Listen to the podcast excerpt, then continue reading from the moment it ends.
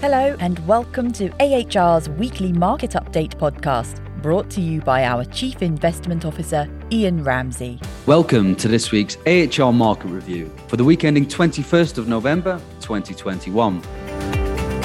The US stock market hit its 66th all time high this year, setting the market up for its second biggest number of annual records ever, only behind that of 1995, as large cap technology companies continue to outperform with strong earnings and positive outlooks.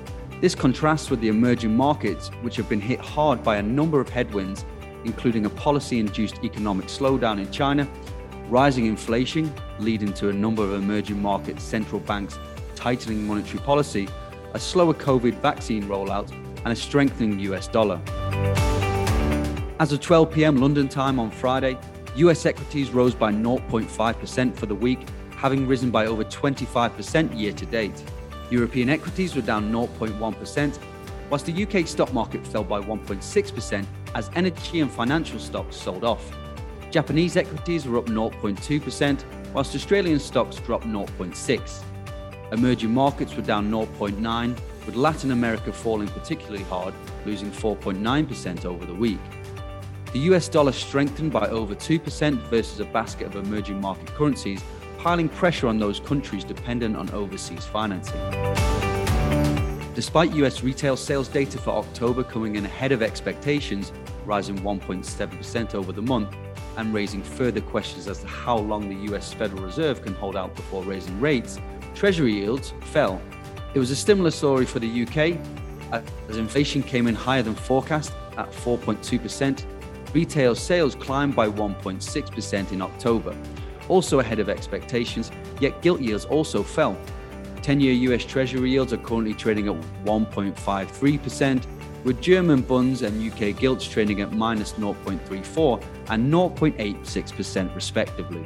However, both the US dollar and the British pound strengthened versus the euro, with the European Central Bank not expected to raise rates anytime soon. Within industrial commodities, copper fell just over 2%, now priced at $9,508 a tonne, and iron ore rose just over 3, but still having given up close to 60% versus its year-to-date high reached in May.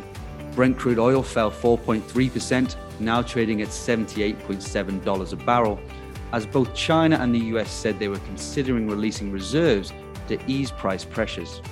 Gold is trading at $1,866 an ounce, broadly flat for the week, but having rallied over 8% since the end of September, benefiting from rising inflation while central banks continue to sit on their hands. The new Japanese Prime Minister, Fumio Kishida, has begun to prepare a new fiscal stimulus plan equivalent to $350 billion. However, so far investors appear somewhat underwhelmed. The proposal involved distributing 100,000 yen to households with children younger than 18 years old. However, last time this was done, it is estimated that recipients of the cash hoarded 70% of the money in bank savings rather than spending it. Few see any reason why it would be different this time around. At the same time, public debt to GDP stands at a massive 266% in Japan, something that will likely only deteriorate even further with such a proposal. That's all for this week's AHR Weekly podcast. Thank you for listening, and for further investment insights, head over to ahrprivatewealth.com.